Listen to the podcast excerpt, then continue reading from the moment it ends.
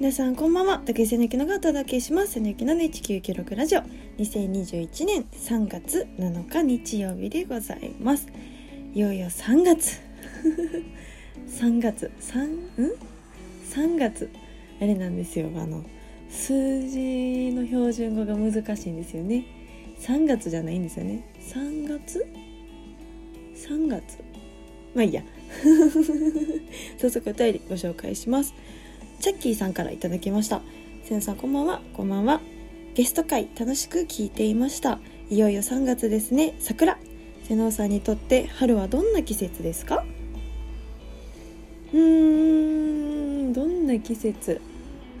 まあ好きですよ。好きな季節の一つです。まあなんだかんだ四季全部好きなんですけど春ね。なんかまあ今の時期こう卒業シーズンじゃないですか。2月3月ってあの卒業式があったりして。ちょっと学生の時はちょっと憂鬱でした。あのみんな離れ離れになっちゃうじゃないですか。私あの学校大好き人間だったんで。結構なんかあなんかすごい終わりがしっかりこう見えてくるというか。ねもう3月7日なんてもう本当に1週間2週間で卒業迎えられる方多いと思うんですけどいやなんかあ終わってしまうと思ってすごいた今は楽しいんやけどその別れがすごい悲しくてなんかすごいこう情緒不安定だったイメージがあります。いやね寂しいですよね卒業ってなんか4月になるとよし今年も頑張ろうみたいな今年1年頑張ろうみたいな感じで切り替えれるんですけど3月って結構なんか寂しいなっていう感情の方が大きかったかもしれないですね。まあったかくなってきてこうちょっと桜も咲き始めたりとかしてなんか華やかな気持ちにもなるんですけどね卒業式ね卒業式は嫌だったないっつも泣いてました私。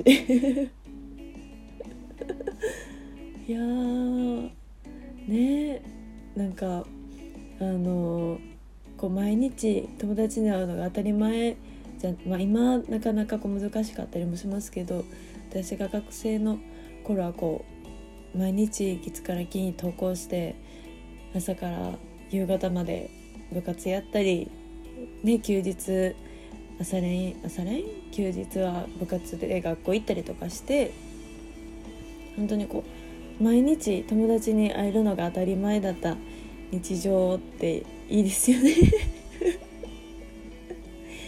でもなんかすごいその今思い返しても良かったなと思うのがそのその時からこのなんか日常？こういう毎日友達先生学校に行ける日常がちゃんと学生の醍醐味なんだみたいなのを分かってたんですよ。好きすぎて。なんでちゃんと毎日毎日楽しもうと思って学校に行ってたのでいや勉強はしてたんですよちゃんと。いやちゃんとしてたって言っていいのかな。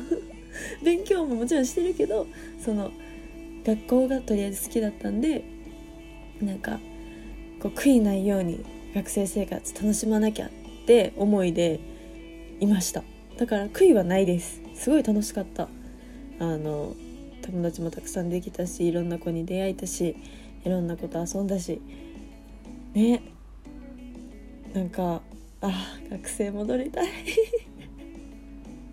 学校に行きたい。いや勉強したわけじゃなくてあの学校の雰囲気が好きなんですよね。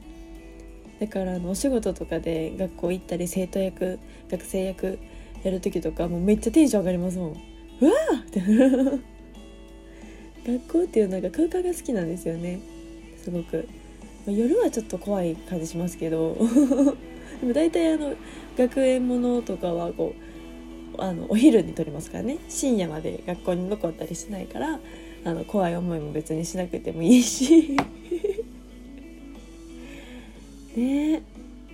今学生の皆さんはねもうまあね中3高3大学4年生卒業を迎えられる方あともうもうまだですもんね卒業式。もうかな。でもうすぐですもんね。いやね。4月からまたいろいろ変わっていきますけど是非あの悔いなく、まあ、今できることも限られてたりするんですけどあのもう存分制服を楽しんでください。いやあのねこうなんか若く私見てもらえることが多くて学生役が多いんですよ。なのであの自分のその本当に通ってた制服と違ってあの衣装でいろいろ制服を着れる機会があるんですけど今25なんですよ。何歳まで来ますかね。そろそろなんか周りは「あ大丈夫大丈夫」って言ってくれるんですけどそろそろこう自分でこう直視できなくなってきたというか。いや私だけやったらまだいいんですけどその周りの方が二十歳とか18とか聞くとああ絶対隣並べないと思いながら。いつもやってます。トキさんお便りありがとうございます。瀬野ゆきのの1996ラジオ。